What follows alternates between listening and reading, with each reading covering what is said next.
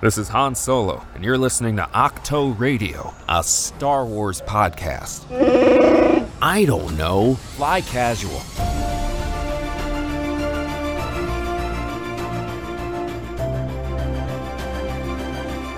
What is going on, everyone, and welcome to a brand new episode of Octo Radio, a Star Wars podcast, the Andor discussion editions.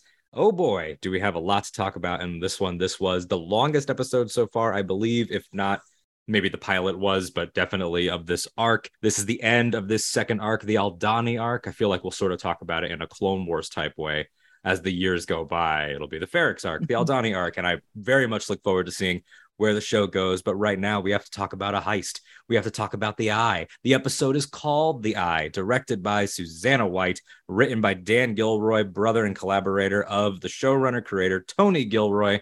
And I cannot do it alone. I am here with a new friend, somebody that I knew online, met in person, immediately worked together, and now we're immediately working together again. You know him, you love him from TikTok, Dyad in the Forest, and the High Ground podcast and just being generally beloved. It's Darth Chaka, everyone. Hello.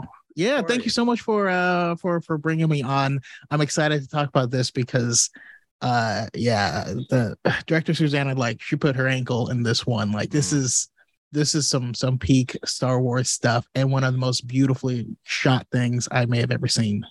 It is gorgeous. I mean, it it feels. I mean, much has been made about this is the one that's making the move sort of back. Like we have this oscillating now that Star Wars since the prequels. It's been let's do a digital revolution, and then Star Wars comes back and it's oh let's do the practical again. And both of those are kind of inaccurate. You know, we know now how much of Phantom Menace is practical. We know now how much of Force Awakens was digital, and that's a much bigger conversation. But the way that this has utilized the blend and the way that this has utilized Scotland and the way that they designed this imperial base, this garrison, all of that. It's epic, it's intimate, it somehow is huge, but also very claustrophobic. So, Chaco, right off the top, tell me how you're feeling about not just this show, but about structurally. We talked about it a little bit with Mark Perez last week in regards to episodes four and five, but this idea of the two downbeats and then a banger as sort of our arc structure that seems to be the way that it's going. That could all get flipped. Maybe the next episode's a banger too, and there's a huge action scene, and then I'm wrong. But as of right now, how are you feeling about the way that they're approaching this? So far, I, I'm actually loving it, I, and I know having this type of pace is not for everyone, and that's perfectly okay. But like for me right now, the way this this feels like uh, when when I was younger and I first got into anime, right? And this is like anime in the early 2000s, where they do a lot of slower episodes. You you may get a full episode of, of Goku powering up, but like when when it hits, it hits hard. And that's that's what this is feeling like. Not only that, but they are taking time and making each person in the crew a fully fleshed out individual, and they're introducing all the story beats um, alongside each other. I think the the biggest contrast to this would probably be the movie Solo, which, by the way, I love Solo. Hmm. Very very different when it comes to to terms of of pace. We get a heist here. Solo, we get the train heist. We didn't get to spend time with that team. We don't know what what their their true dynamics was when when Val died. It was sad, but you didn't you didn't care that much for her um and then it was on to the next thing Yeah. you know? And that swashbuckling speed is entertaining for quick hits but this show is letting us marinate in these deeper themes these deeper more serious themes that have big ramifications to the world that we currently live in right now. And the slower pace lets us lets us absorb all of that and i think is important It's absolutely important. I completely agree, and I like that we're in a time, and this, you know, this could breach the the the gates of the larger conversation, which I'm fine with. I don't mind talking about it. It's the idea of what is Star Wars? Where does it stop being Star Wars? Where is it still Star Wars? And I, I love how this has been so firmly Star Wars. I mean, we'll talk about him, but like someone like Dr. Quadpaw, like come on. Like that is so purely like one of the gluppiest shittos i've seen in quite a while. Um but it at the same time like you said it's taking the time to unpack. Something like solo is made in the traditions of indiana jones and american graffiti and all that stuff whereas this is somebody saying okay how about that? But we see every step of it as it pertains to Cassian. We know even then these characters have been planning this for months, months for what is, I believe, a nine minute mission uh, in story. They say we have nine minutes as the eye is happening. So it is Yeah. incredible the way that they are funneling all of this thematic energy into the events here, how every choice matters, how everything is slow. And it's sort of like, you know, I tweeted about this recently. I love when Star Wars skews young, like with Resistance. This is sort of the other side of the coin. People have said, oh, the opposite of Andor is Mando. The opposite of Andor is Resistance. This skews up. This skews Yeah. older. Um, and they, but yet they are both Star Wars. Like you have this cell shaded, wacky cast tripping and falling and having these little adventures around there. Like, and that's still Star Wars. And then over here, it's hey, what if we took half the money and then bam, someone's dead. And and that's still Star Wars too. So before we get further into it, and you know, I told you off air, we're going to talk a little bit about you up top because I do think it is very relevant. So you have these two podcasts and you have a great TikTok presence and a TikTok following that really appreciates your commentary. And when I first met you, was at the Andor premiere and we knew of each other, but we didn't know each other. And I remember friends telling me, like, oh my God, his TikToks are great. And I literally just got on TikTok like a couple days ago, had never even used the app before. And it was people like you that made me say, oh, so there's stuff happening on there. There's Yeah. there's the other community. There's like our sister community, like the Twitter podcast realm has it's like Gondor and Rohan. Like there's another kingdom out there. And I was like, I want to I want to kind of know those people. And so with a show like this, I almost feel, and I'm I'm curious if you agree as a as a content creator, as a broadcaster, is this the most challenging one to talk about on a week to week basis? Because it almost feels to me like you would never grab a novel and say, here's my podcast on chapters one and two. That's not how that works. And this feels the most novelesque of everything that we've had.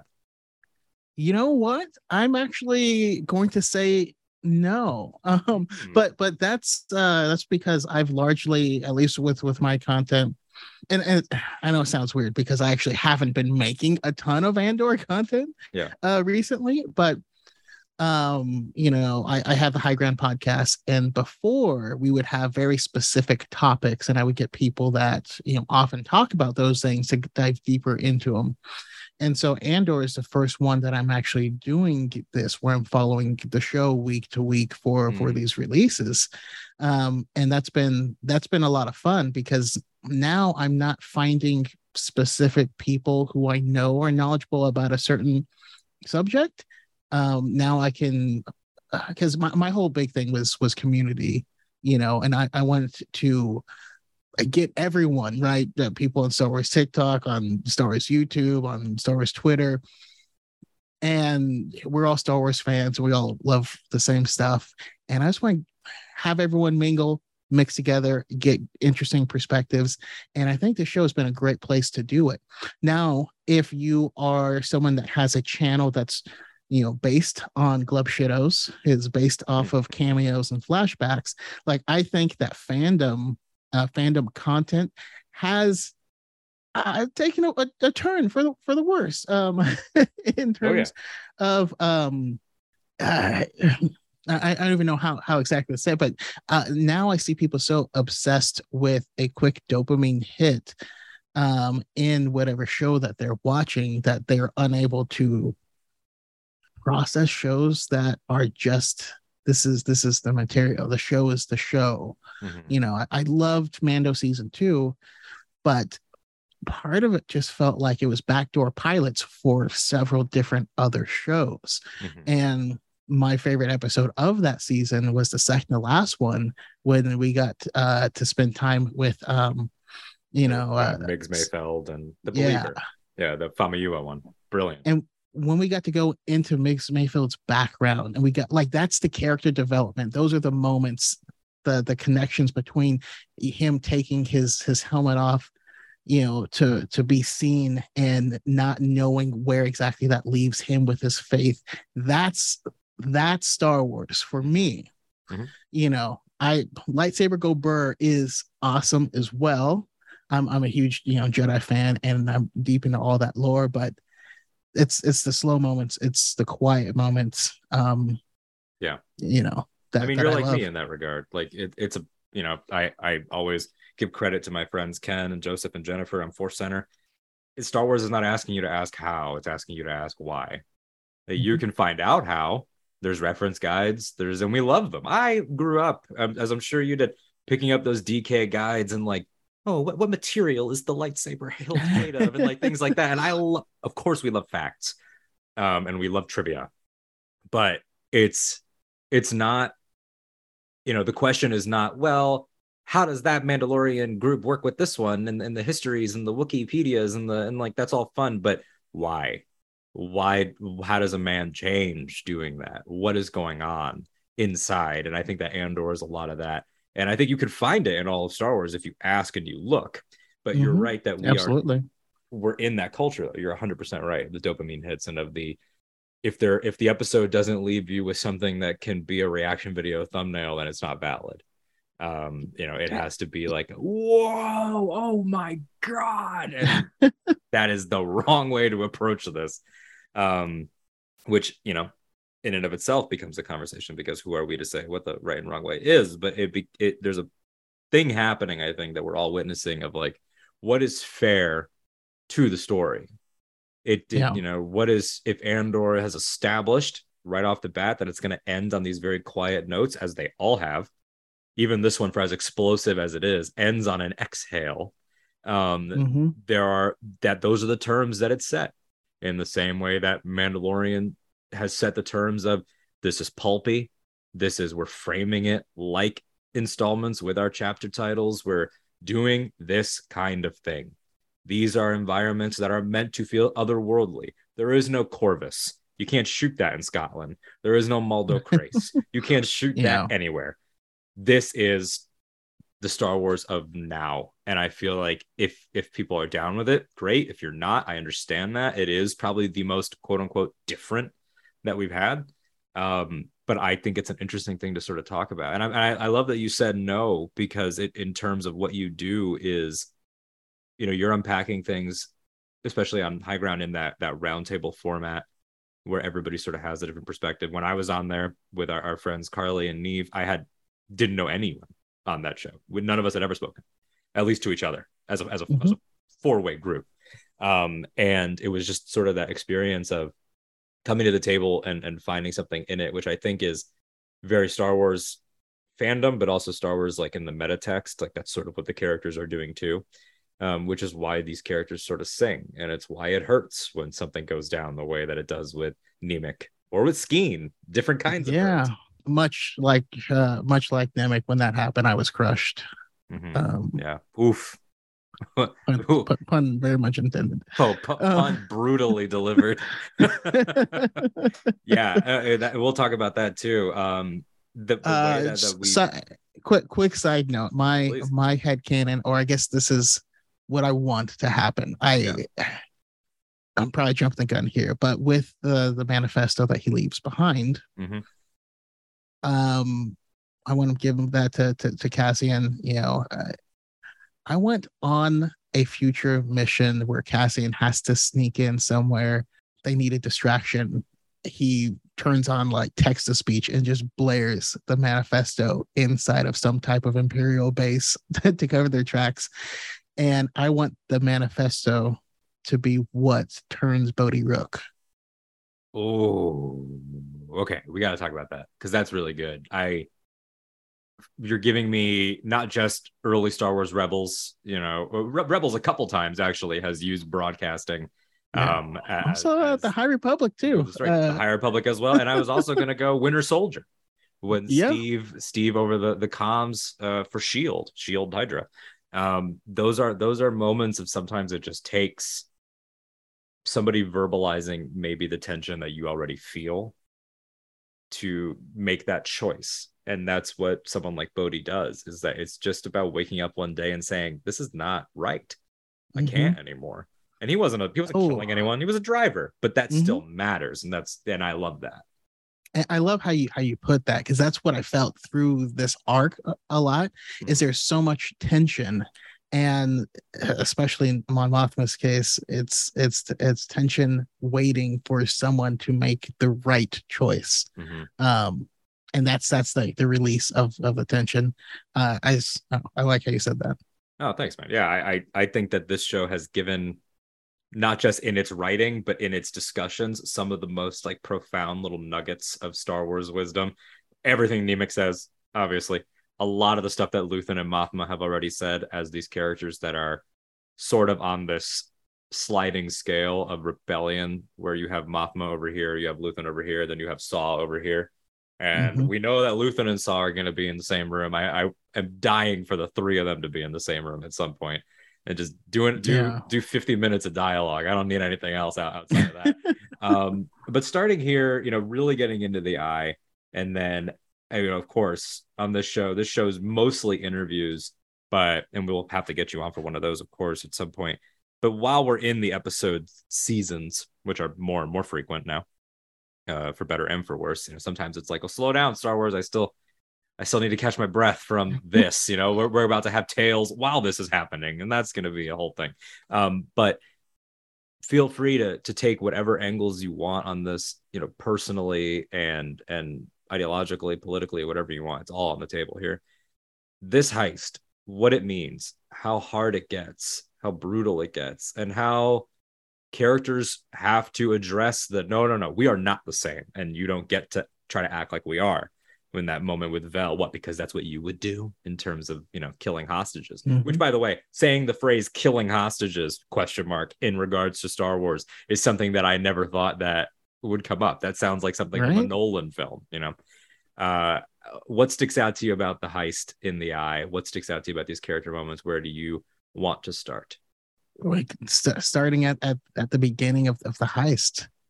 Uh we have Vel and she's just hesitating and Mhm. thinking and, and breathing. She's about to cross you know the the point of no return.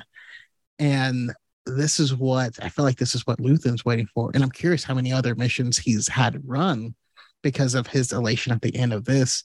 Make it feel like this is the first thing. This is what is making this whole rebellion is real Yeah. um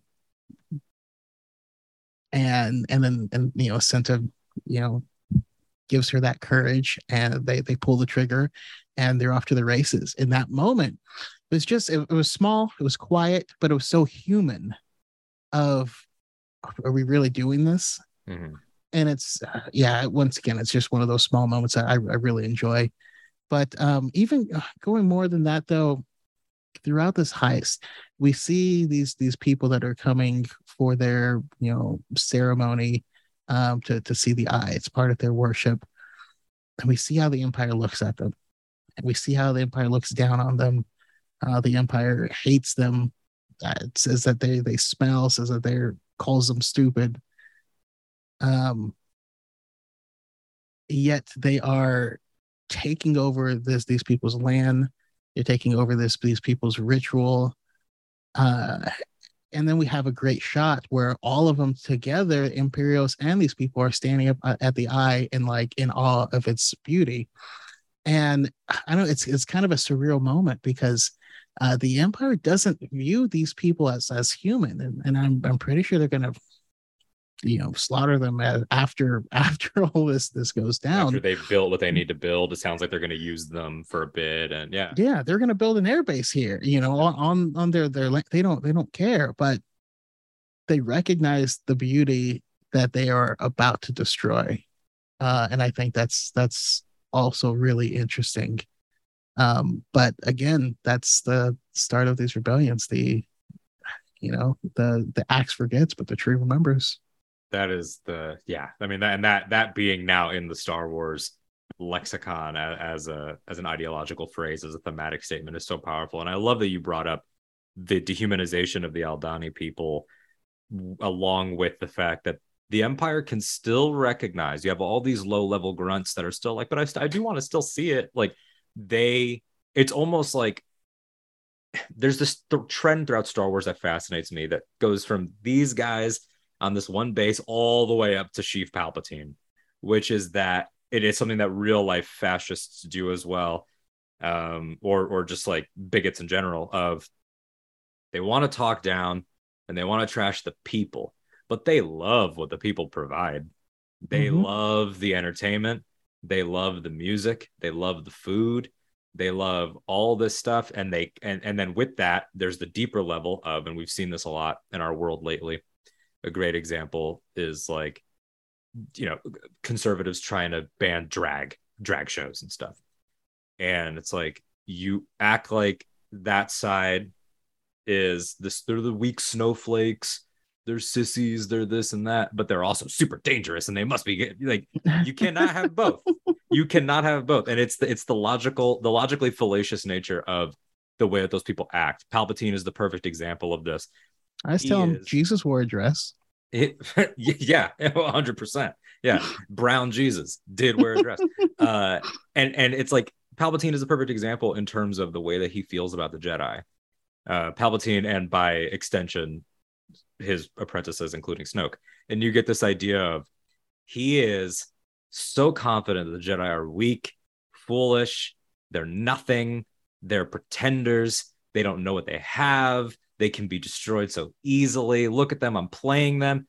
But at the same time, why are you so afraid of them if they are all those things? And that is the great thing about these villains as pieces that reflect our world. You get all the way down to the sequels, Snoke is terrified that Luke Skywalker's mm-hmm. continued existence could mean more Jedi, but at the same time, Jedi are weak and stupid, and you can crush them so easy. So what's the problem? And there's a yeah. lot of that going on with these Aldhani Imperials, of they don't see them as anything more than these annoying natives that they have to trade furs with and deal with them, and they're gross and X, Y, and Z but they're fascinated by not only the phenomenon and by their worship and they will partake in it but they are constantly tracking the numbers and they're constantly concerned about what they're doing and how they're feeling and all this stuff and so, so you're clearly afraid and you should be because star wars has always positioned you know from the ewoks on up mm-hmm. through our, our history never underestimate a droid never underestimate a droid it the small folk. I mean, that's that's George Lucas pulling from classic myth. That's very Tolkien. Like it's there's a reason why it's a hobbit. There's a, it's a the reason why it was an Ewok. Like it is the small folk, sometimes literally. And the Aldhani people, even though they don't fight and have this revolution here, it's very clear that no matter what you do, you are still the outsider and this is still our home. They walk with so much pride and they walk with such a stalwart focus mm-hmm. throughout this entire thing. It's almost chilling when they're speaking in their native language and you know Gorn is giving the false translations and there's things going yeah. on uh, that to really put them into focus and it's it's this idea that you know they, they will still enjoy the phenomenon but it's and I love that you pointed that out that they are also watching and it's it's it's like they're denying their own humanity like mm-hmm. at any point they could see that and realize we have a lot more in common than we do, you know, than, than we do differences. Yeah, I mean, it's, it's got, It's it's got Stanford prison experiment vibes, you know. Yes, yes, absolutely. I mean, well said. I, I remember reading a book. I wish I could remember who wrote, who wrote it. This was years ago. I was like a freshman in high school, reading a book called The Lucifer Effect, uh, that used the Stanford experiment as one of its chapters. All it's all about the nature of evil. The whole book is just about what is evil, why is evil, and reading about that and reading about the human instinct to get an inch and want to take a mile, and it happens so consistently. And at any point, any of those grunts, any of those low level guys could have, you know, pulled a Bodhi and turned. They could have been more like Gorn and tried to actually see the humanity going in there. Gorn going so far as to have had a romance, um, but they don't choose to. And Star Wars still, even when it's as hard edged as Gilroy is crafting it to be here, it's still about choices. Mm-hmm. Every something like Rey choosing not to sell BB-8 as lighthearted and adorable as BB-8 is, is in the same mythic tradition as Cassian gunning down Skeen. And, and, and it comes back to the selfish versus the selfless, which is at the very core of, of the Force and what what Star Wars is, and that's why Cassian is such an interesting character because at this point in time he is neither, mm-hmm. right? He's not selfish, but he does take what he needs. Um, but there's there's no there's no greed. Uh, he'll he'll kill, but there's no hate in it. Uh, and it's it's interesting because he's this person that's on this you know precipice where he could potentially rock either way, but he keeps making the the, the choice for it's self preservation Yeah. but not self gain. And I think that's what Luthen sees in him, and we see that you know a lot throughout this this episode. But then you can contrast you know him with uh with our main you know lieutenant who can't even put on his belt anymore. He's like, Mhm. oh, this this this shrunk. Uh, and you're like, yeah, did did did it? Um, now full disclosure. You know, uh, COVID and uh, being locked up didn't do any favors to my midsection, so No, I, I, I kind of felt him there. same. But uh, Yeah. We've all had to stick around on a imperial base and get a little get a little extra. Yeah, we've all been there. But thematically, I mean, to show that scene after what Cassian said, it was in all the trailers. The so fat Mhm. and satisfied, and how that played in, and in the way that what that character represents, and how he plays into things that are even make are supposed to make you uncomfortable. The fact that his child is at gunpoint, blaster point, gunpoint in the in the course of the events and that becomes this whole like are they actually going this far would they do it? And vel points out that they wouldn't. But the important thing about the family being caught in the crossfire there is that i believe it's an indictment of him. It's an indictment of the imperials. They show they tell you in dialogue and they show you in the performances the fear. It's blatantly implied that he hits his child uh, in in terms of him saying that yeah, he'll he'll or backhand him he's or weak whatever and all Yeah. stuff. Yeah. whatever he'll say and he's making fun of his child for being sickly and for having a fever and all this stuff and then he goes out because of a heart attack it appears so it's like the irony there of like you know calling the next generation weak and then you yourself didn't have the fortitude in that moment but it's like his family doesn't want to be there they are trapped his wife wants to leave and it's the rebels are our heroes but they happen to be the calamity that befalls the wife and child because of his hubris because of his addiction to appearances. We need to Mhm. look good. We need to look good for the colonel. We need to look good for this. We need to perform. We need to x y and z be on our best behavior. And that is all surface and fake and there's nothing real. And look at how you pay. And star wars has always said that too about these appearances. Look at any time that they ever showed including this episode every time that they ever showed the senate chambers look at any padme focused clone wars episode and how often the themes of appearances and diplomacy and a lack of integrity slowly creeping into everything that they do and how the people that do have integrity all three or four of them and it's heavy it's very very heavy yeah. Uh, in, in this, oh, we we see that big difference. Like when she says when they when they take the family gunpoint, and you know she says, you know, are, are you gonna gonna kill us? You know, that's what you guys would do. Um, I'm anxious to see exactly how that pays off because you know at the end of the episode the isb is like okay what is going to be our retaliation and then the question for me becomes retaliate against who you don't know who did this. Who are you retaliating ag- uh, that that doesn't even make any sense. I, I think the Aldhani people are going to you know be at the a negative end of this maybe in their search for Jacinta um that she Oh, kind yeah. of slipped back into that crowd. But uh, I, again that is that's going to be akin to what she said i i feel confident that she left the family alive.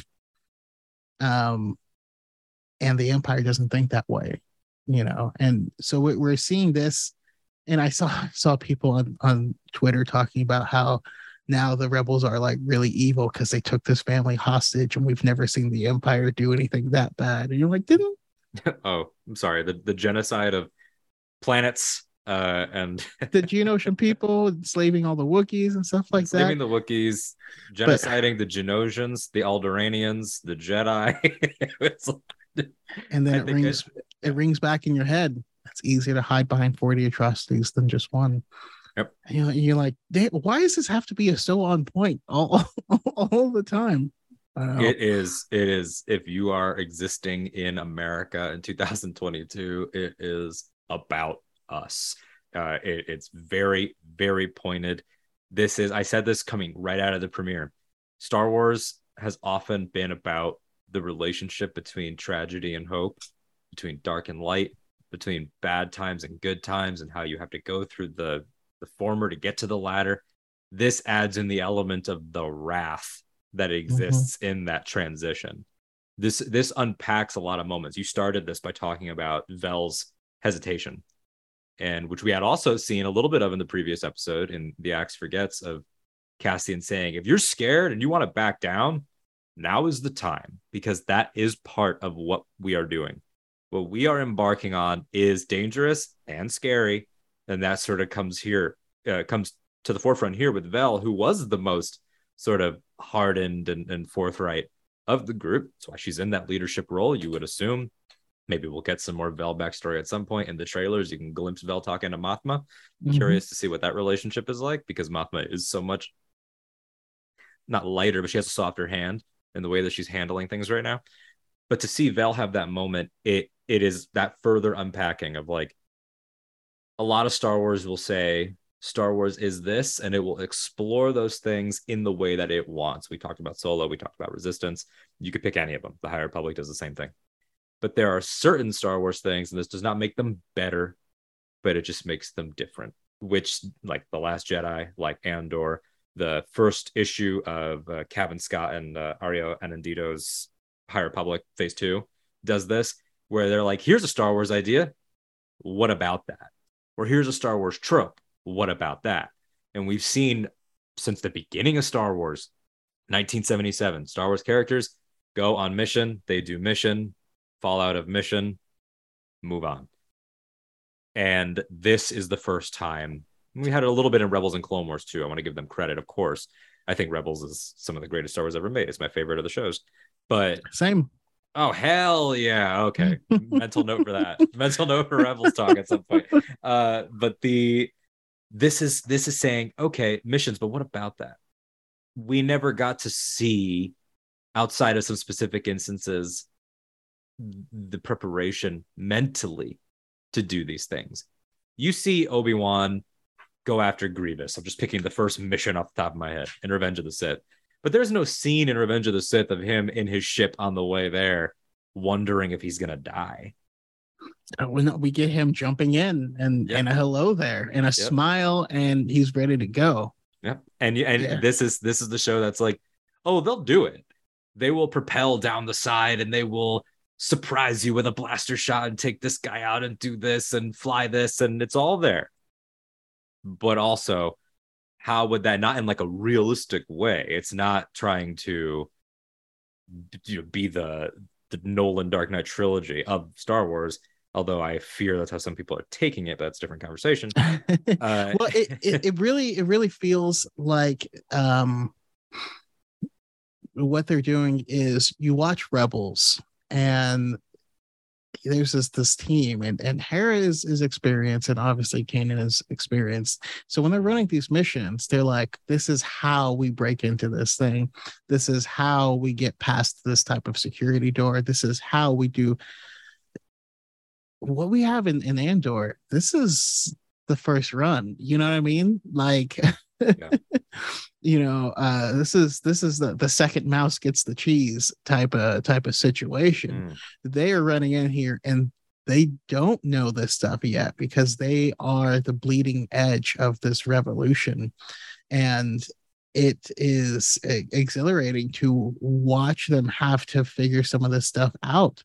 You know i, I love when they've already stolen a lot of the gold and and the guys come down to to catch them um and they're just they're trying to bs the the guards up there and they're like uh this is a you know routine training exercise classified. uh, you can't be here. Yeah. Uh, yeah, and that's such a great point. Uh, Something as iconic as the Star Wars disguise trope, which has been there since the beginning, you could probably make the argument. I mean, I know what happened in animation and Clone Wars and stuff, but in terms of the Rebel alliance that is coming, Mhm.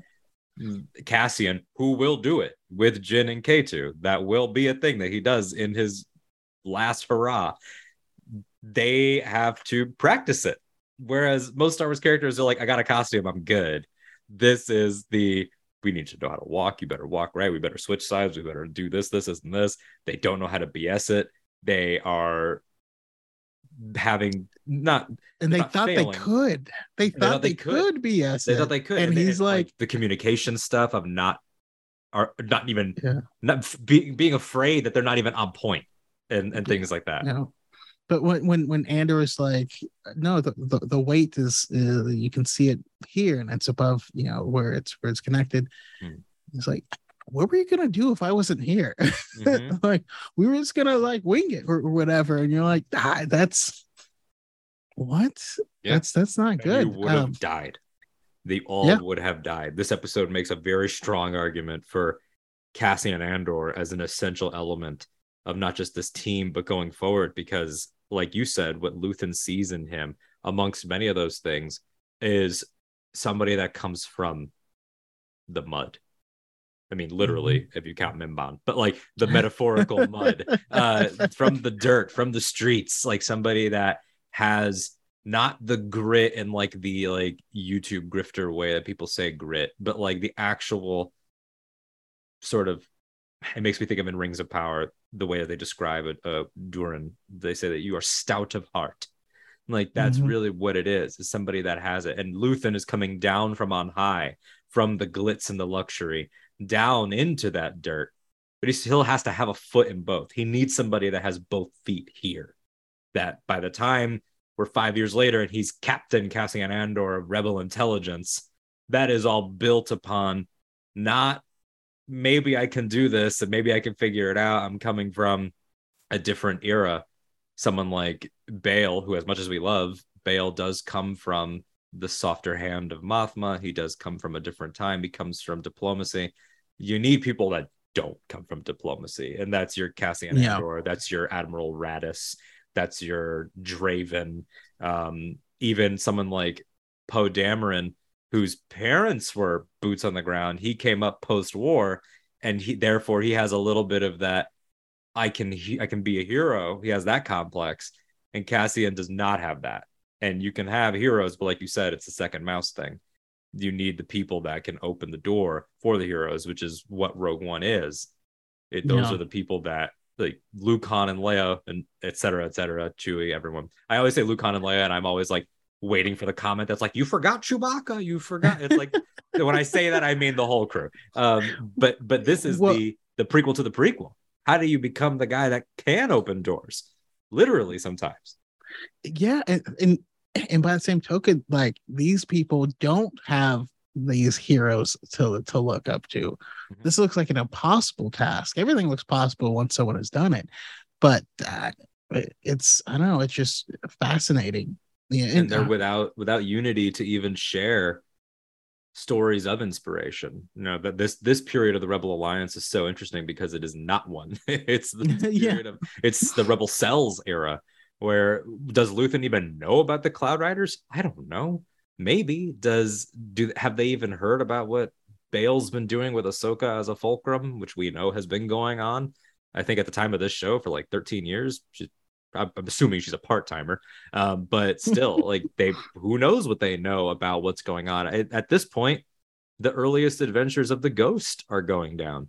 yeah And it's like, did do they even know yet? Has there been a single inkling of this inner circle that Mothma is speaking to, that Luthen is in, uh, reaching out? Does does Mothma even know about the Aldhani job? Probably not, based on the end of this episode. It seems when news is breaking and she's, which I love. I love the way that scene plays because you can assume that they disrespect Mothma pretty regularly. Um, yeah uh, especially considering how she ends up needing to be saved in rebels Exactly. Um, Yeah. like you can that stuff, assume yeah. she's she even says they these people hate me, they undermine everything I do. So when the scene is first playing out, it works even on its own of like, oh, there look at them being disrespectful, talking while she's talking, not listening.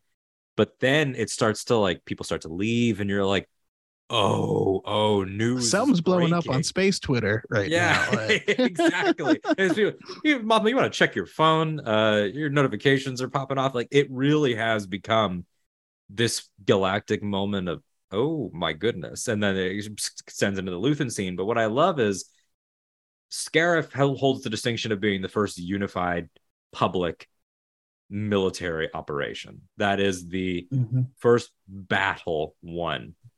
There, it's not their first battle. Period. There's Atollon, but Atollon is more low key, and that was more Thrawn laying siege to a location, and it's Thrawn. He's laid a lot of sieges to a lot of locations.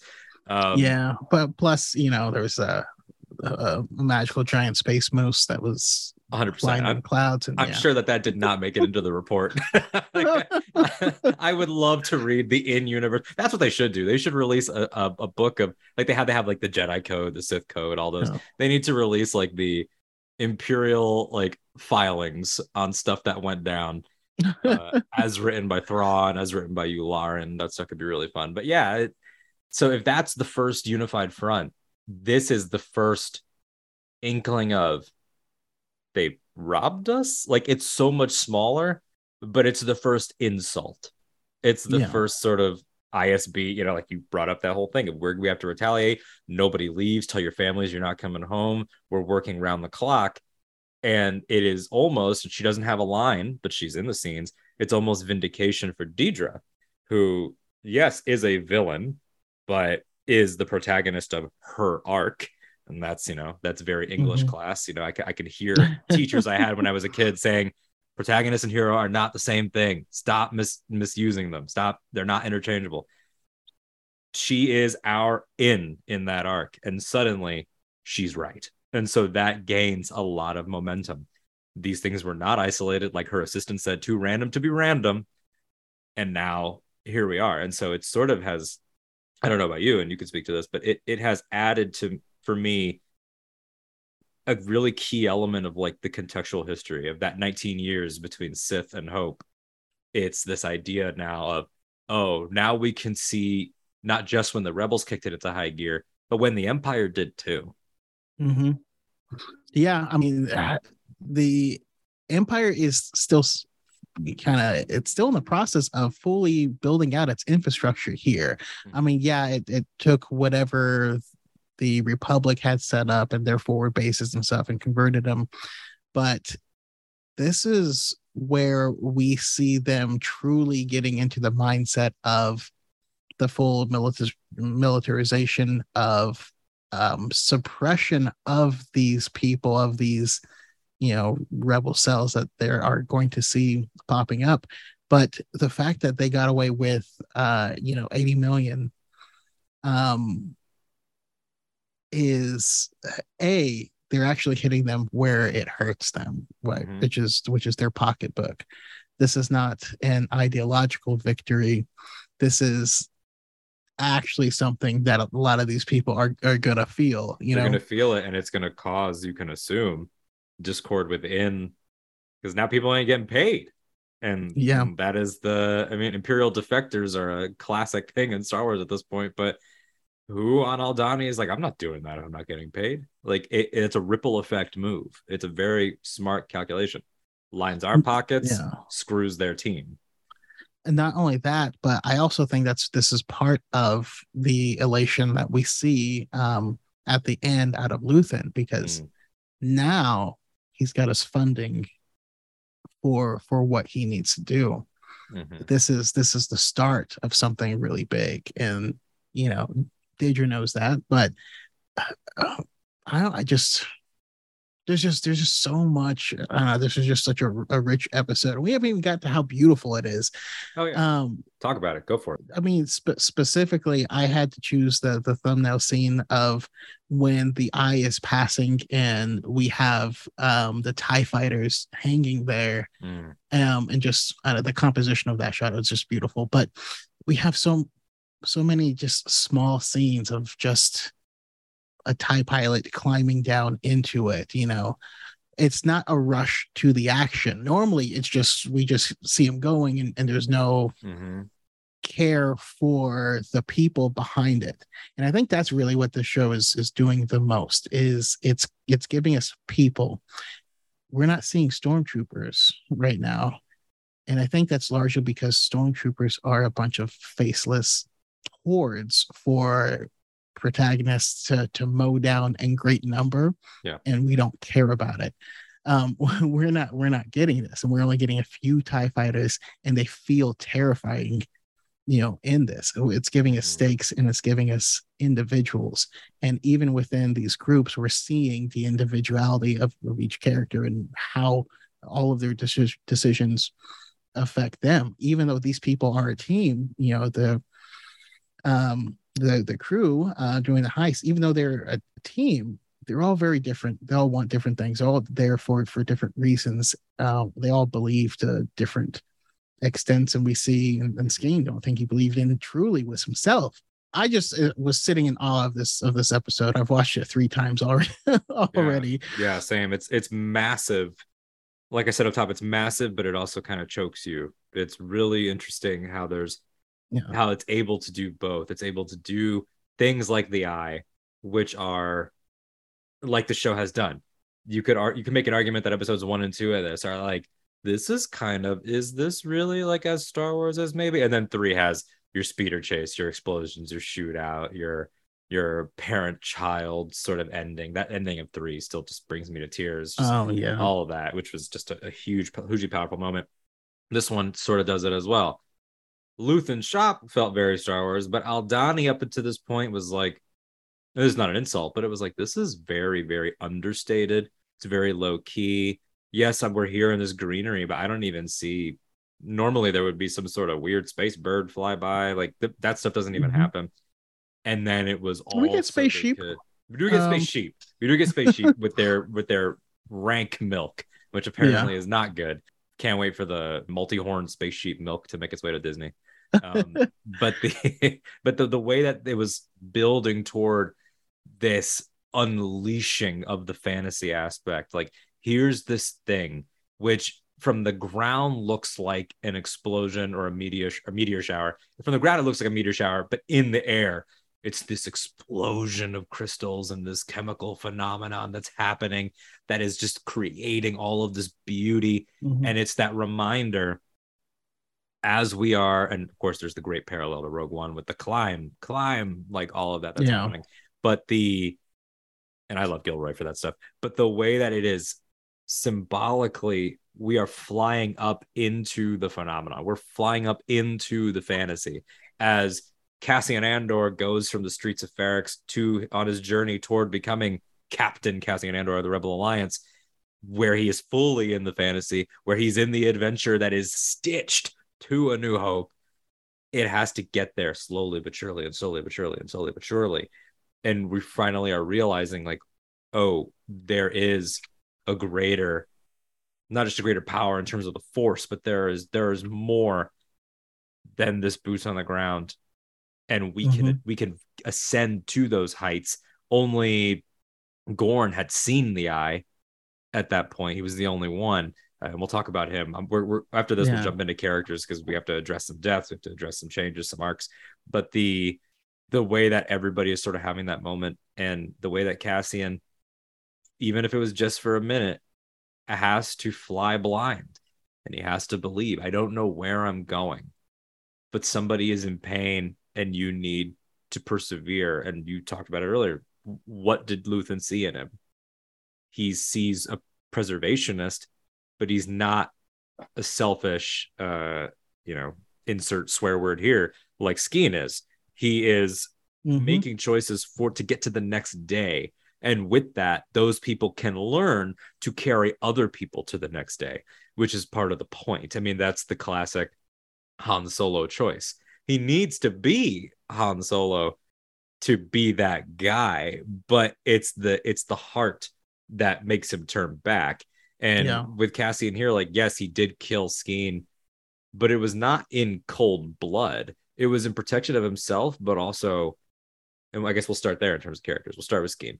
It was in cold, it was in cold blood to a certain degree, but it was and it was sudden and it's brutal and it's it's a lot to take in, especially because it comes really out of nowhere. There is no and, and Andor shoots first. You know he does Uh, it. I was about to say there's no, but there isn't even like a insert shot of the hand going down. It's not even like Han's. Han Yeah. gave you away. Han killing Beckett is very sudden, but they had guns drawn. Like that was that was happening.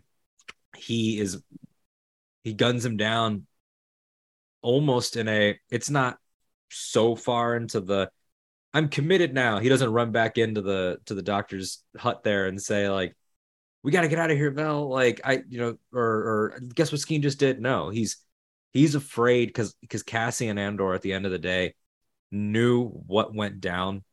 He saw Taramyn die. He saw Gorn die. Nemik's about to die, so he thinks, you know, he he says he's gonna need luck to make it through. He is. I read that scene as disgust with how you would betray what we just did and that shows the growth of Cassian. He's protecting the mm-hmm. memory of who went down.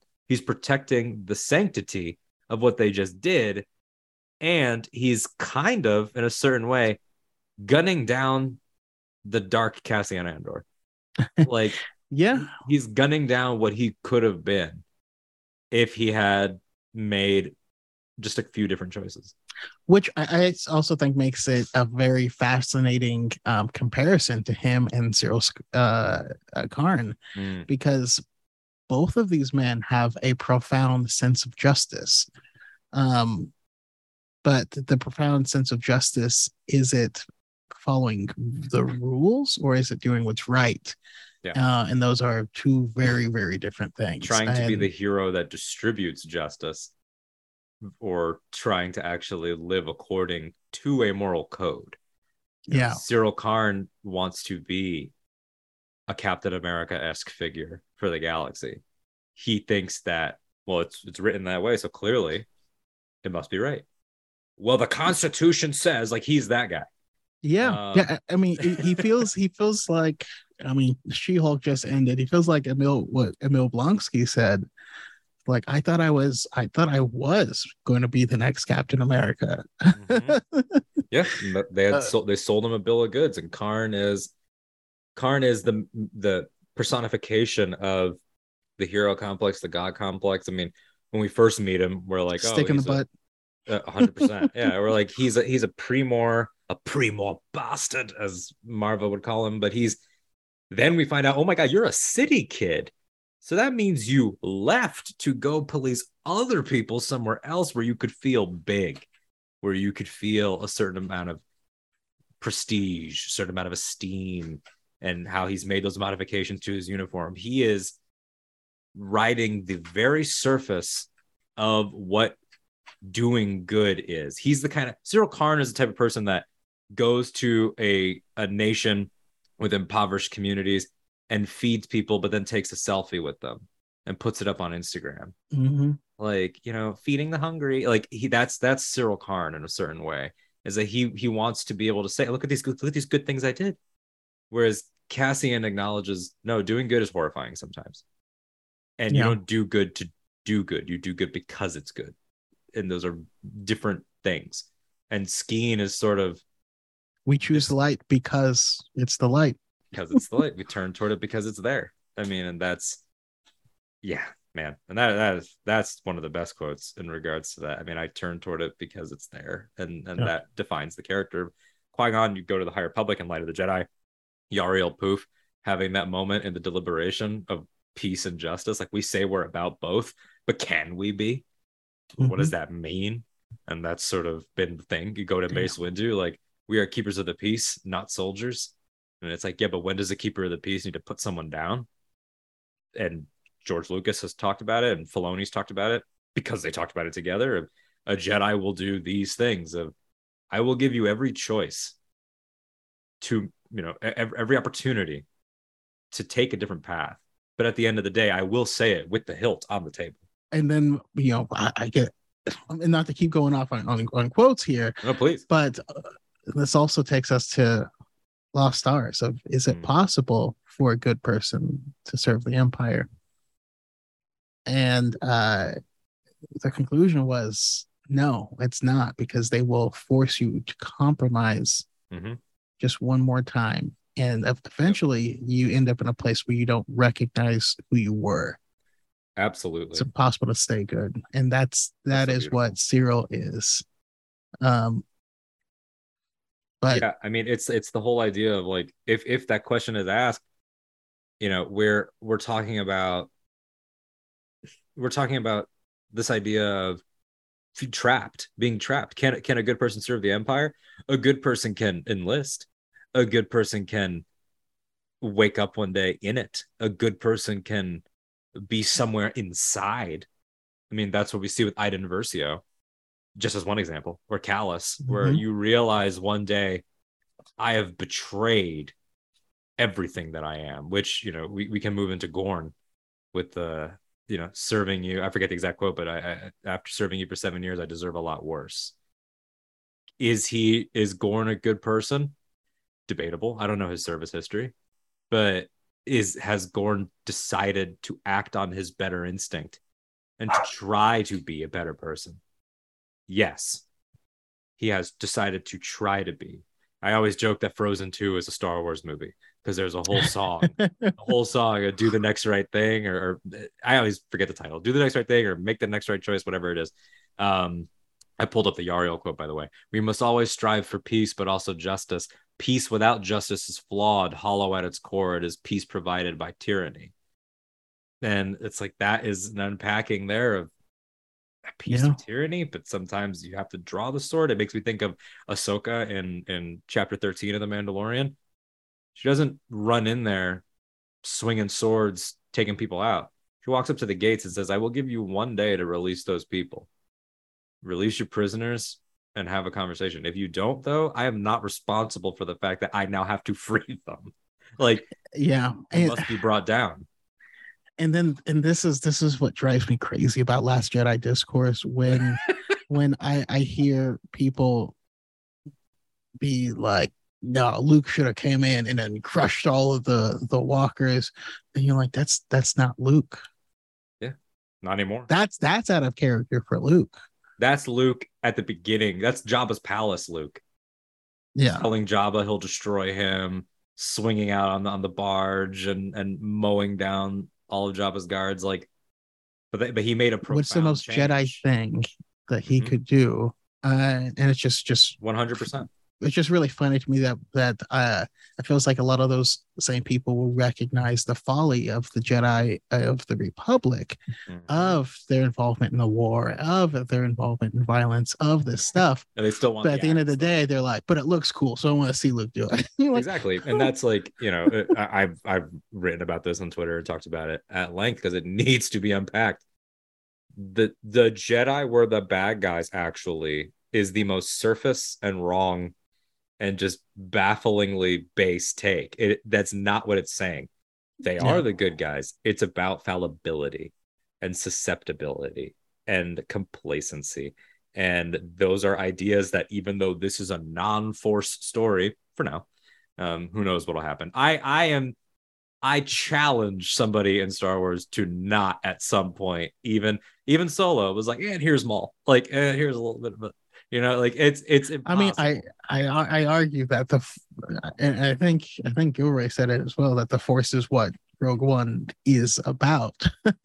Yeah, you know In a lot of ways. we we have we have that moment where they're absolutely pinned down. One soldier peeks out gets taken down and then you know of, of course we have um Chirrut who is able to walk you know protected for that for that moment at the the part that hinged the most. So i do think what we'll probably get it in here but um also uh, and this is kind of another tangent. One other thing that i really like about andor is it's also I also feel like it's proving the point I've been trying to make with people for years now because there's always the conversation of is Star Wars sci-fi or is it fantasy? And while it while it is both the question the actual answer is who does the camera follow you're not wrong. because that's that's all that's all that matters you know is, is Star Trek sci-fi all right if the camera followed Q would it look like sci-fi Yeah, I mean that's I love that, and I've always been a,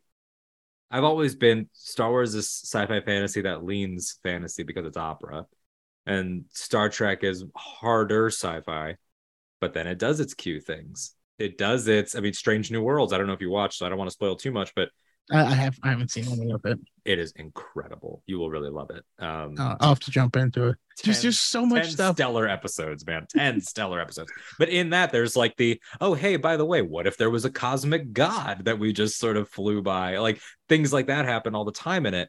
And you're right. You read any of Zahn's Thrawn books, the originals or these six recent Yeah. ones, Those, those are sci-fi books. those are Mhm. sci-fi books. That is a Sherlock Holmesian sci-fi exploration. In fact, that's the point of his character. The only thing he couldn't account for Mhm. Is space connection- fantasy. Is is, Yeah. is space whales. Uh, I've said that. Oh, you I, lo- I love that you brought that up. I've, I've said that about Ezra versus Thrawn is that they took the epitome of legends. They took the icon of the EU. If it's not Revan or Bane, it's Thrawn in terms of wh- when people think the EU. He was the guy. And they and he was built on the I can be smarter than Star Wars, which is not a shot at Zahn. It's a, the character is Mhm. there to be you fought all of your red blades and magic people. Well, how about someone who thinks? Like that's what he was. And how does he get incorporated in? On Disney Channel, Disney XD, sorry. he gets incorporated on Disney Channel. He is beaten by the Aladdin analog turned proto Luke. And I love Ezra. That's a gross oversimplification, of course, but I'm just, you know, being quick about it. Because that kid is able to use love to connect with the outside world. That's it. Mhm. He is able to take creatures that everyone disregarded as just these things that pass by. And because he opened up his heart, he's able to beat the most ruthless and calculating individual in galactic history who could account for everything, who could have absolutely, absolutely.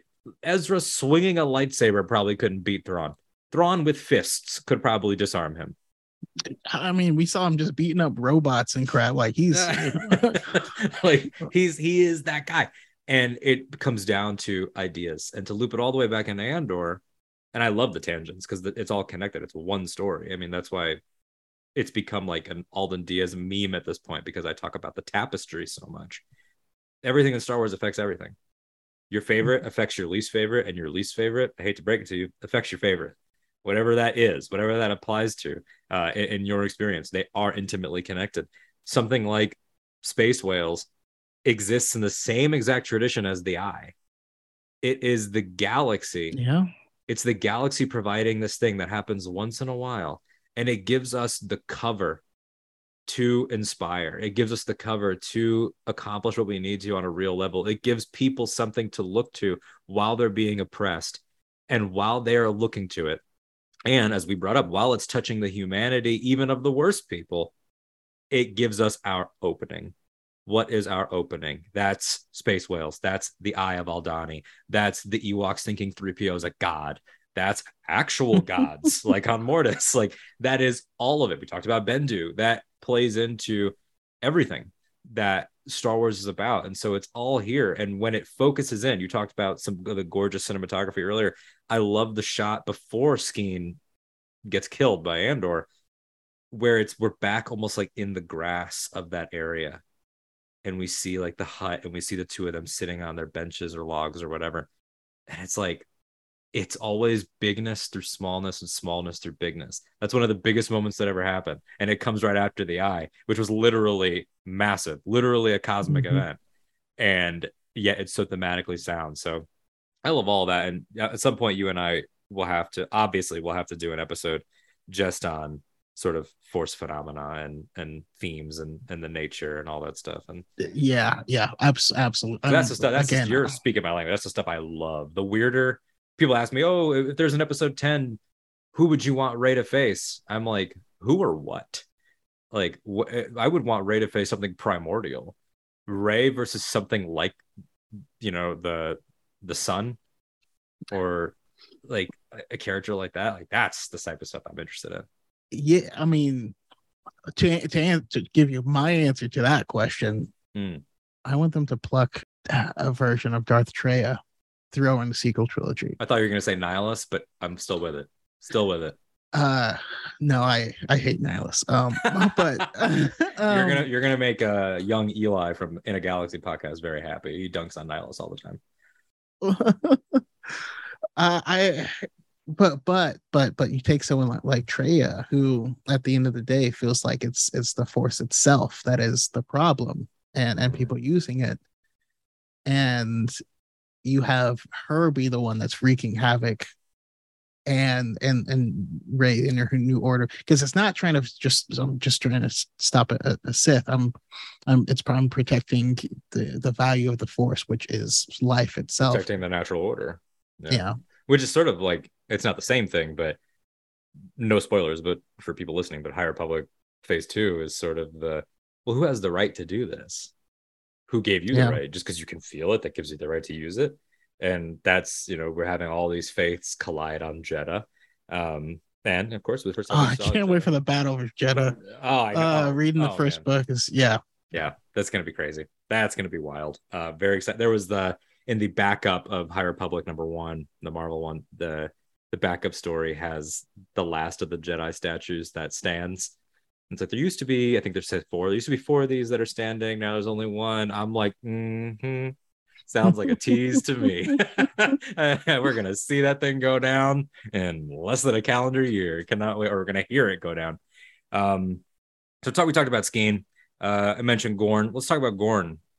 He has, I think, very intentionally one of the most unceremonious deaths. It's literally blink and you can miss it. He dies to the right of the frame in a shot. Uh, how do you feel about the way that he went out after that sort of triumphant statement? that he makes? It, at first, at first, I didn't like it. I was like, I wish he had some, some more fanfare. Mm-hmm. Uh, but under additional reflection, this type of thing is one of the things that I enjoy about about like we get uh, in in a regular film like Solo or something. You know, you'll have characters who aren't fully fleshed out, right? Yeah. And they only give you little nuggets that are going to be used immediately in, in the story. So you know, oh, this background, this this red shirt here said this thing. So you know that's going to be important later. Um, and Andor fleshes out everyone, so you don't know when that's going to happen, and you don't know if who it's going to happen to.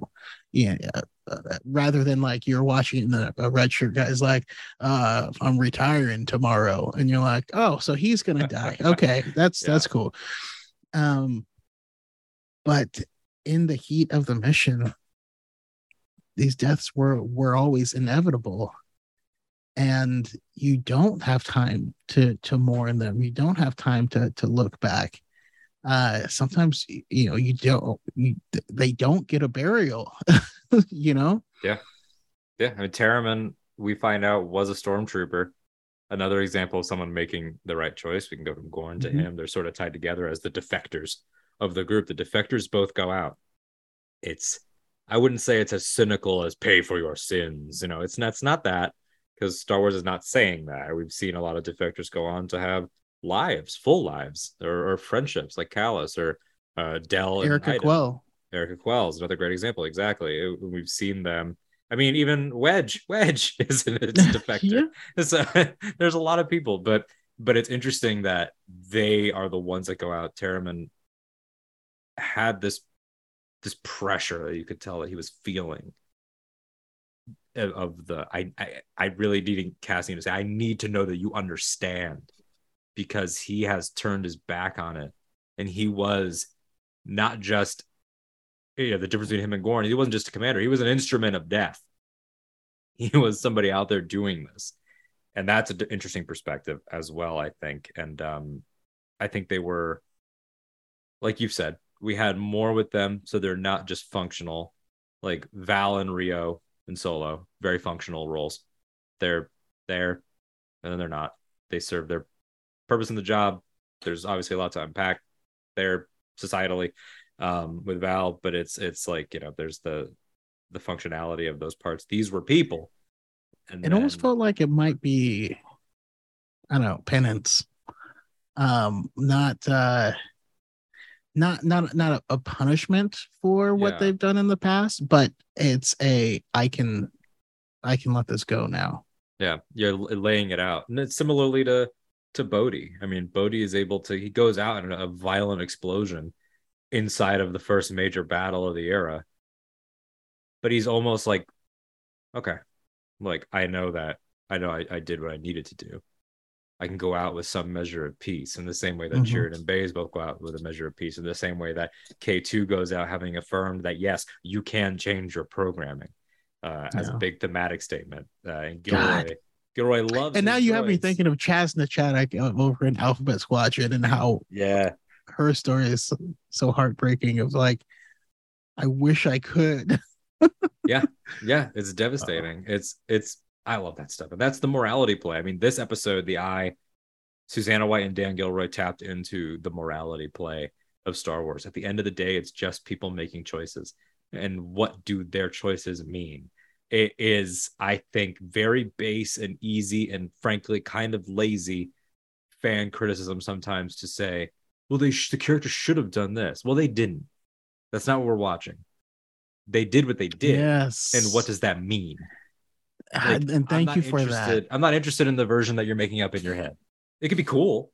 Like it can be cool. Like we at the beginning of the episode, you were saying, "Oh, wouldn't it be cool if Mhm. Bodhi hears part of this manifesto and that's what does X?" If that doesn't happen, you're not going to sit around and say, No. "Well, they should have done that." Like that's not the version that they made.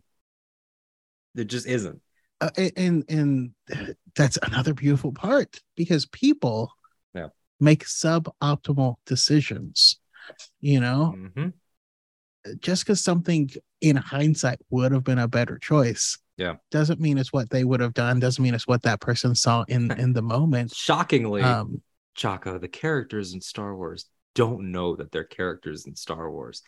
They don't know what we know. This happened with the Kenobi finale.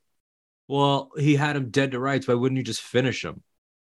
If the whole thing was, oh, I didn't finish him and now here he is, and I have to face him again, why not finish him the second time? Because he is reckoning with some sort of journey toward peace for himself. this is not a fight between the, it, this is a growing moment It's a for growing obi-wan internally Yeah, he has to let him. it- It- of course, of course, he logically knows he needs to go. He says so. He says as much in the original trilogy. He knows. He knows Vader needs to go. What that moment is is, hey, I thought I killed you, I didn't, and you know what? Didn't is better for me. i mean it also has the same energy as as uh why didn't holdo tell poe the plan and you're like he just got a whole bunch of people killed to, by disobeying orders and no can't right be to know. trusted Yeah. and and she was also right because he went behind her back and got everyone killed again More people. So- these are these are moments of, are you looking at it or are you watching it? she doesn't she doesn't know he's a main character in this trilogy Exactly. he is one of look how many people are on that bridge that she's speaking to. She's responsible for a lot of people. There's a lot of people in her charge, and she's doing what she thinks is best because there's a burden upon heroes. And like you said, suboptimal decisions. They are allowed to be fallible. Maybe there was he's a way. pilot without a ship Yeah. he has like in her in her world he doesn't have a use and he's incredibly reckless so Mhm. yeah Yeah, no, you're you're right. I mean, it's the not everything is going to be as rosy because we're we're we're in the post 2000s storytelling world where at some point, I mean, you're a comics person, like we used to have three issue storylines during the Stan Lee era of we just did the thing. And then by the 2000s, we're having 20 issue storylines of like Bendis Daredevil, where it's like, well, I did the thing, but why and how and what how did it change me? Mhm. How did it affect me? We're in an unpacking era. Um, and that's is way more character driven than, than plot driven. And that's not just a Star Wars thing, but in general. So it's like with all of these things, why did it like why wouldn't they make choices completely useless? I mean, they they made the choices that they made because they were people. And we want them to be people. And I think that what Andor has done is show in a great way that I mean, Andor's whole thing starts with suboptimal choices. He should not have been going around revealing his identity. He should have, Yeah. if he wanted to find his sister, there was a better way. He could have connected more with Maarva or Bix and maybe brought up the topic of maybe doing some reconnaissance, maybe brought up the topic of of asking around, like anything, anything. But we're not in the business of like writing the the fanfic, and that's not an insult at fanfic writers. It really isn't. It's just there is the there's that subgenre of fix it fic. Yeah. of, I'm gonna write a fix it because that pissed me off so much. And you know what? That's your right. But you don't then get to judge the thing against the fix it. That's that's weird to me. Um, and I think that yeah, so that's a tangent that was really important. I should probably clip that out. I won't. Um, I know I won't. Uh, but if you listen to that and you resonated with anything that we said, or with anything we said resonated with you, rather, let me know because we're definitely in a we're in a moment where I think we can be fighting, not aggressively, but just standing firm for a better quality of conversation. Because there there comes a point that's where that's like, why I started creating content in the 1st Mhm. place. I I am someone who, um, you know, I I had I had a job doing manual labor, and that's when I discovered Star Wars audiobooks. Like I'd, I'd read in the past, but like being able to grind through and and then now now to, to date i'm like 148 legends books deep and all Wow. of canon um and i started i was ran out of stuff to read started listening to to people's podcasts and i noticed so many people saying really dumb things um and I was because like, it goes I- beyond interpretation. Like I think I, I get accused a lot of like people that don't like me or don't like what I have to say, which is fine. That is fine. That's fine. If you're doing this, you have to accept that. Mhm. Like I firmly when people you you get it, I'm sure. Oh, uh, Chaco, how do I start a podcast? What would you recommend? First, I recommend that you have something to say. Forget logos, forget names, forget all that. Back it up. What is your point of view? And the second thing is, are you comfortable being a public facing person? Because if you're not, if that's not something that you think you can handle, this it's not a condescending thing. It's not me saying I'm tougher. It's it's a thing that you can either vibe with or you can't. You Mhm. have to be able to read, I hate you and you suck, and to be able to say, I'm gonna put that in the file of things I don't need. And that's part of it. So there are a lot of people that accuse me of telling people what to think or how to think. I have no business in that. I've never said that. That is not my intention. However, I have I have taken the liberty because people are like, oh, well, you just you, you just you know are gonna love everything, you know, and, and and I was like, I, I actually am not a fan of this movie. I'm just like stating a fact from it. I'm not gonna misrepresent it. exactly. Oh, but you said if you don't like it, then you're the and and so I will make a video um, uh off of that comment and be like, you know what? A scroll. If if you can find, if you can tag me in me Yep. saying that, I will Venmo you twenty dollars and I will make a video saying that I was wrong and you were right. Um I've done that and that you were the best find person. Me, find me where I've ever said you have to think the way I think. Find me where I've ever said uh, my interpretation is right. It does not exist. It's never happened. I am Mhm. known for doing very in-depth written analyses and things like that, and it's great. I, I'm glad it vibes with some people. Some people it doesn't. That's great too. But what I won't stand for is the complete bad faith engagement of you're saying things that just blatantly did not happen in the work. No longer talking about me, but or, you Yeah. in the work. Like some stuff, yes, it, it's about interpretations, and I welcome them. That's what all of our shows really are at the end of the day. Mhm. But some stuff, I'm sorry, is not up for interpretation. Saying that the theme of The Last Jedi is kill the past is wrong. That's not an interpretation. That's blatantly wrong. Saying that uh you know Andor eh, insert any statement about its politics is wrong. It could not be more blatant about its politics. So there's some things that go into the realm of that's not subtext, it's text. It's text, my guy, my my dude, my person. Like that is and then you get so I'm not allowed to have an opinion, and you're like, I don't think you know what opinion is. No, yeah, you don't. Okay. it's it's that's the media literacy of it all. And this show, I love that this show challenges that. I Yeah. love that it throws a scene in there like Skeen where it's like, yeah, you all sat with a lie and you believed it just like the character did. And you sat with it for a week. You were sympathetic to this character. You believed. He betrayed us. And here Yeah. it is. He betrays the character, he betrays you. And uh, you know, we, we talked about Vel and Cinta up top with the fear. We talked about Gorn. We talked about Taramyn. We've pretty much covered everybody except Nemik and his death, which is a, a great way to start to wind down. The Kyber balls on Tony Gilroy to set him up the way he is, not just kill him. It's not just that he killed him, because I think everyone universally agreed he was not long for this world. He had he was he was too media literate about the story that he was in. He understood it too much. He was He's too sweet. good for us. He's you know, too good for us. He understood the themes. He did the he did the homework. It wasn't just that he died. It's that they make it to the doctor successful. The mission is successful. He makes it out of the mission. They make it to the doctor. The doctor is operating on him, and then he dies. It's the fact that it did it in the most sometimes things don't work out, period, way that it possibly could have. So how did that register with you? I mean, it's it's possible to do nothing wrong and still fail. um, the old Picard wisdom.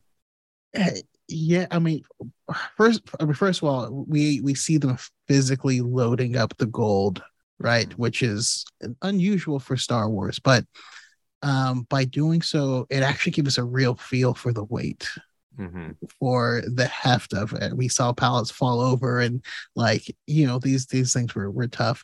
And when it hit them, it hurt, it hurt me watching it because you you know, and they're still climbing, and so it's still pressing on them. Ah, and after that moment, he he lived his truth. He's he's dying. I mean, Mhm. he can't feel his legs. He's he's battling consciousness, right? They they have to give him, you know, some some milk of the poppy uh to to, to prop him up. Yeah. And and he's he's still because he knows what he needs to do. He's he's the the truest believer and he's the one that A doesn't make it and B he doesn't get to see the eye at all. You know, he's he's turning around backwards and, and he's working on it. But uh, they they made it that uh, they did it in a way where it just it just hurt extra bad. That's Yeah, just what they it did. Just, it just added more pain. It added it added overall stakes, and it was yeah. It, again, the people like if Cassian and Jyn and the Rogue One crew are the people that open the door for the heroes, who opens the door for those people? And you know, we talked about that a little bit, and it's it's someone like Nemik who is ideologically the bedrock of Yeah. you know, like M- Mothma can go her way and Saw Gerrera can go his way. But when you chip both of those sides down to the very, very, very foundation, it's kids like Nemik casting mm-hmm. him young on purpose. When you still believe Skeens, Skeens like this is the this kid is the reason why we are here. And you're there like, yes, he's right. He was end up being and, and we get we get the moment earlier where he's pulls out his gun, but he's shaking and he he can't pull a trigger, and it's Cinta that pops out of the ceiling and and takes down the the um the guard. yeah. But when Cassian is wrestling, the kid was a crack shot. Yeah. you know, and uh, I I don't know he was again he was just too pure for this world. Yeah.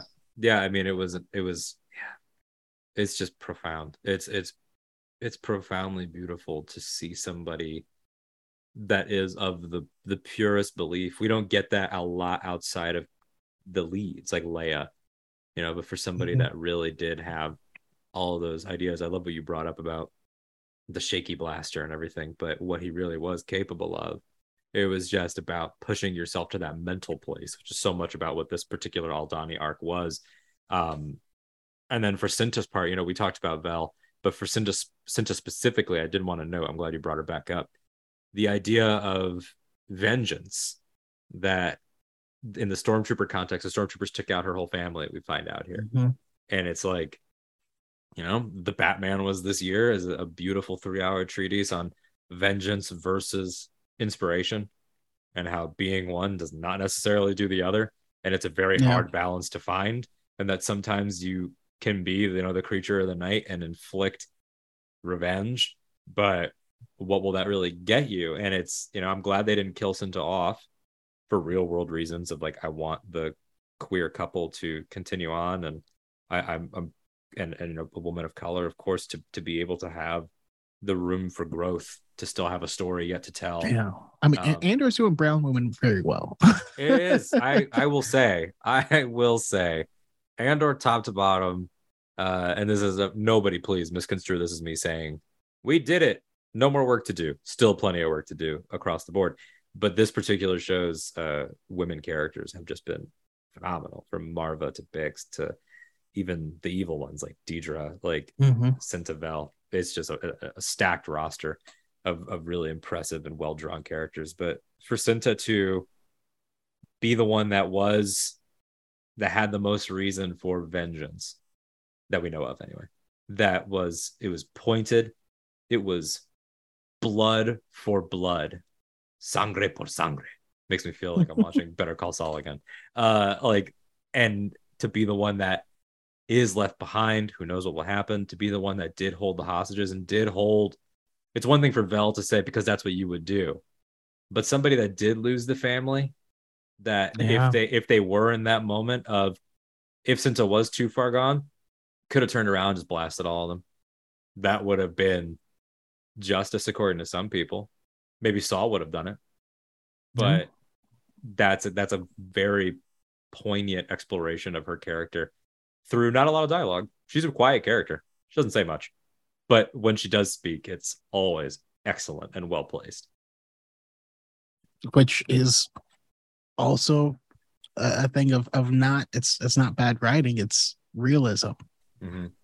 there there are stern people and she's just just one of them you know Yeah, Yeah, and it's interesting that that people find that jarring, considering the proof positive for the fact that Star Wars could work in live action television was built on a faceless, mostly quiet man.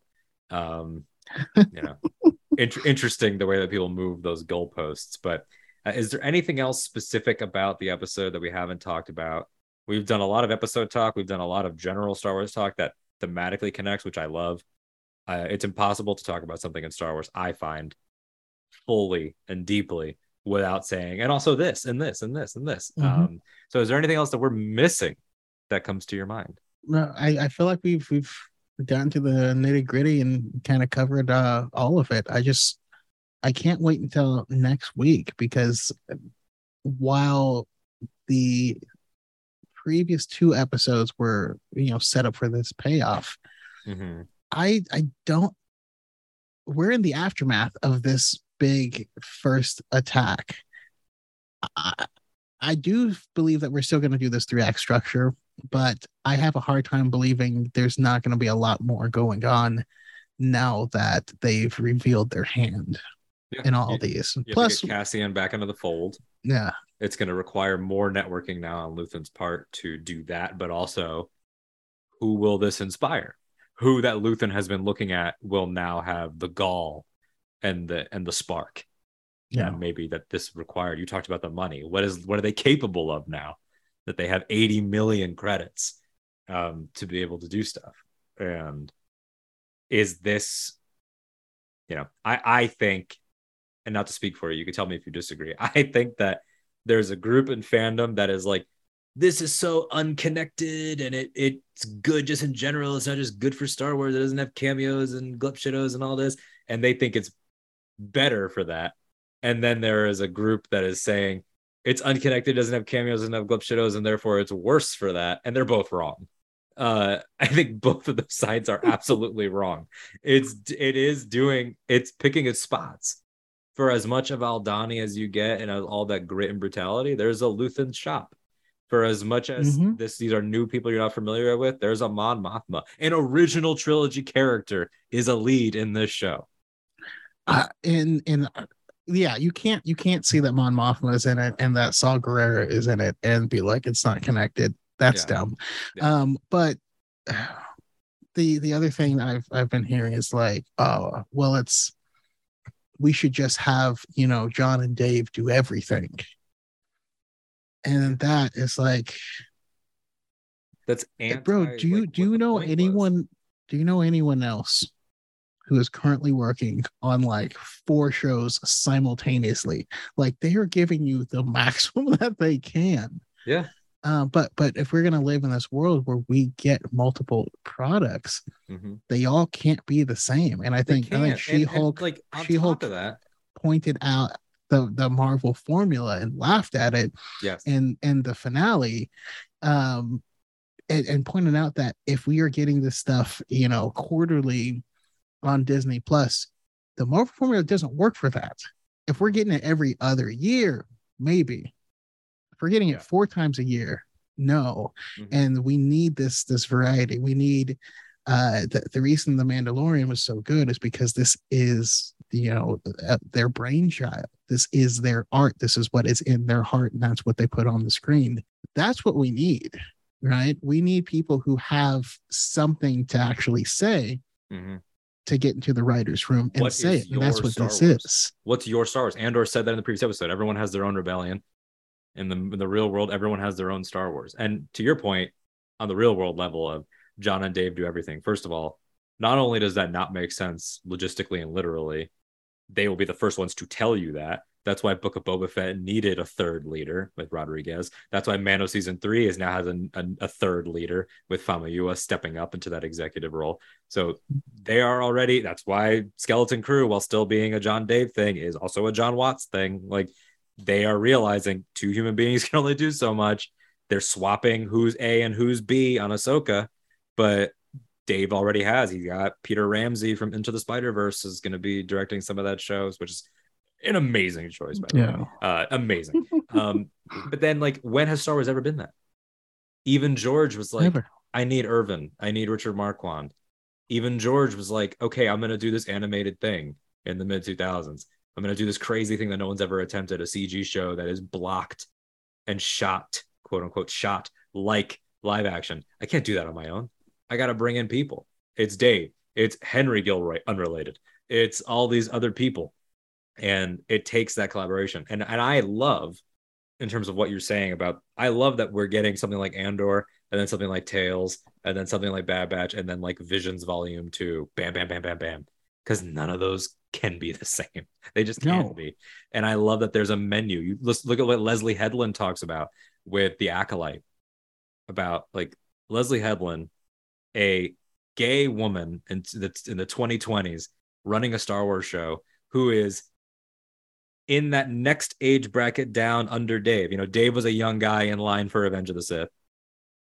So he's sort of like J- Dave is younger than Jon and JJ Abrams by a little bit. Leslie's younger than Dave, and Mhm. she's of the Timothy Zahn West End Games, uh, Galaxies. She's of that era. And so now, what does that person's Star Wars look like? And that's important. And I'm so glad that we could unpack that a little bit here. Um, yeah, yeah i mean just uh, uh, uh, the thing i always say about it is it's like a it's, it's, like a grocery store versus amazon right and that's what that's what the, a streaming show is uh, versus having it be on television or in a movie theater right there's there's logistical real estate issues that have to be dealt with mhm. uh, so if something is made for TV, it's made for film.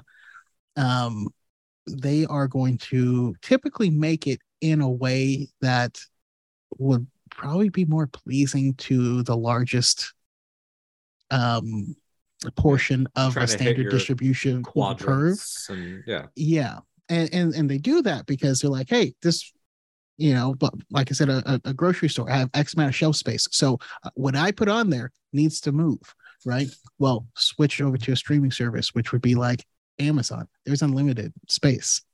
There's unlimited space. So it's no longer about i need to maximize this. It's now there's no downside to providing a variety of content for everyone. And if you can acknowledge that Star Wars is for everyone, that means that there should be things that you don't like that I like because I'm not the same as you. And if it's mm-hmm. for everyone, yeah, you got to acknowledge that. You have to But- walk that walk. It can't just be something you say Yeah. in terms of that's so layered because Star Wars is for everyone. I think on the first level is diversity of story and audience. Like it's for everyone, therefore you will see all colors, all shapes, all sizes, all creeds in it. But then underneath that, it's like, well, that doesn't mean we need to see all color, shape, size, creed, et cetera, et cetera, in the same kind of story. It doesn't mm-hmm. mean then just do, well, we'll just do more like X, but this time the queer person's running it. This time a black creator is running it. Like it doesn't, it also needs to be, okay, now what is yours? What is, what have you, yes, what, exactly. do, what do you think? And, and I love what you brought up about the, the streaming. Like even within those shows, there are episodes of The Mandalorian, as a great example, that are very much for people that like love those glups, love the cantina. Like that's something like, oh, who's the who's the co-star of this episode? A frog. Like that's that's but then there are ones that are for the people of the whole that love the tapestry. I love on Tatooine. There's just like giant ant sitting in the chair. Like it's not even like that, that ant has a PhD, by the way. Uh, don't forget that, Chaco. That is a doctor. It's true. It's true. And, and you have episodes like, oh, but this one is Ahsoka. This one is connected to the Skywalker saga. This one is connected to Clone Wars and Visions is a great example. There's nine of them there that could not be more different. Everyone's gonna have their favorite one. The correct answer is the Village Bride. Um, but it there's like you know that's my number three. That's acceptable. I'll say that's um, acceptable.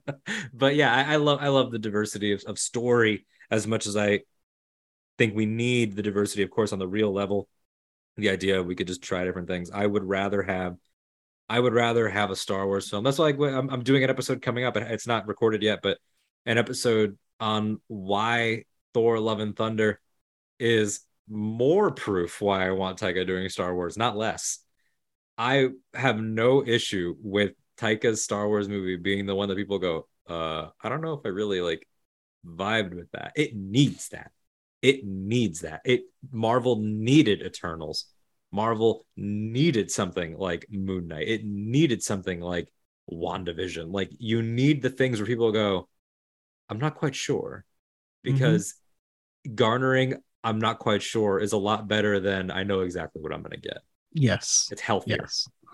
Uh, and if and if Taika can can uh, by any chance write me a heist movie uh, where they're breaking into Maz Kanata's castle to, to to steal some stuff and have Hondo involved. That's that's what I want. You're in a similar. I didn't go Maz's castle, although I love that. I've always imagined Taika as being like it, like like get get Rhys, get some Our Flag Means Death, get get Jermaine in there, uh, yeah. you know, from the Conchords, and have them like two scoundrels on a low level of Coruscant that need to get to a higher level of Coruscant before the sun rises, and just like what what shenanigans. I, I would watch the hell out of that. That sounds great. I just, I yeah. need to rewatch Flight of the Conchords because that's just golden. hundred percent. Yeah, but but Chaco, this has been so great, man. You rock. This has been so therapeutic.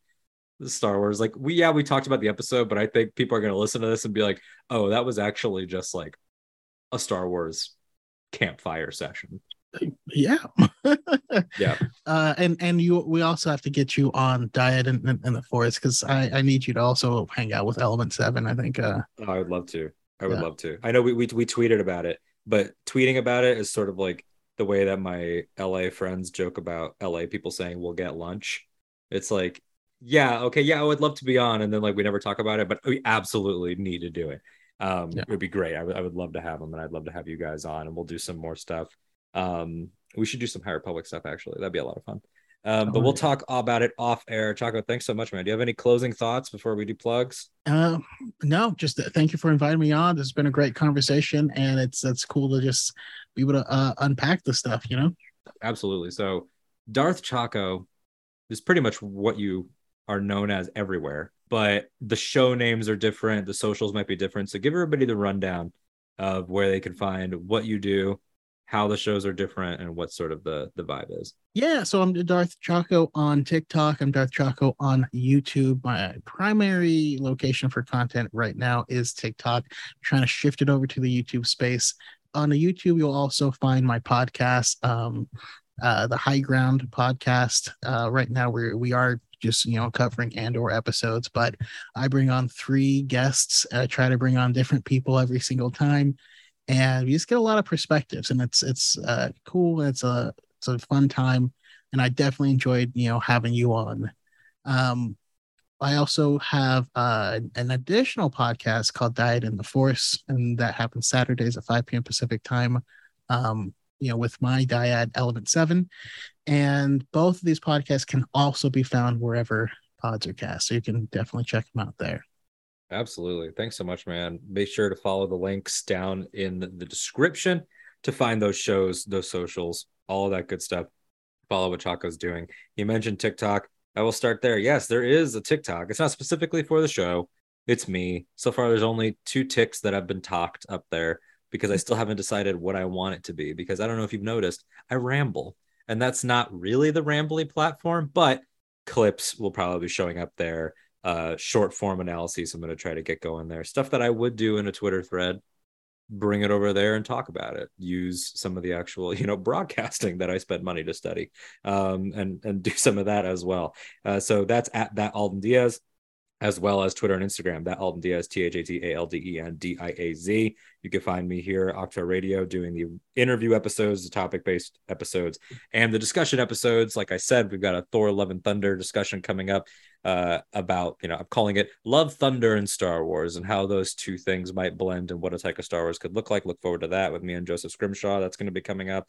Uh, we're going to be having a couple more Lucasfilm people on the show, a rewatch between worlds, which is our Rebels rewatch show, which I'd love to have you on at some point. There's still plenty to rewatch. We're uh, nearing the end of season one. Uh, going through Rebels, doing deep dive analyses of that whole show. That's still coming up here. That's going to be coming back. You can find me over on Casterly Talk with Ken Napzok, where we talk about Game of Thrones, House of the Dragon, now the Rings of Power, and probably Willow soon as we expand into being a catch all for not all fantasy TV because I'm not a psychopath, but a lot of it, a lot of fantasy. I'm not people. Oh, you're gonna cover Witcher and Outlander and all. Of, whoa, whoa, whoa, slow your slow down. There's only so many hours in the day, as much as I would like to. So you can follow Casterly Talk as well down at the links.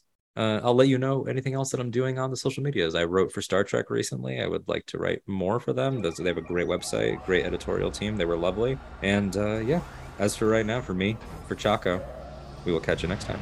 Punch it, Chewie!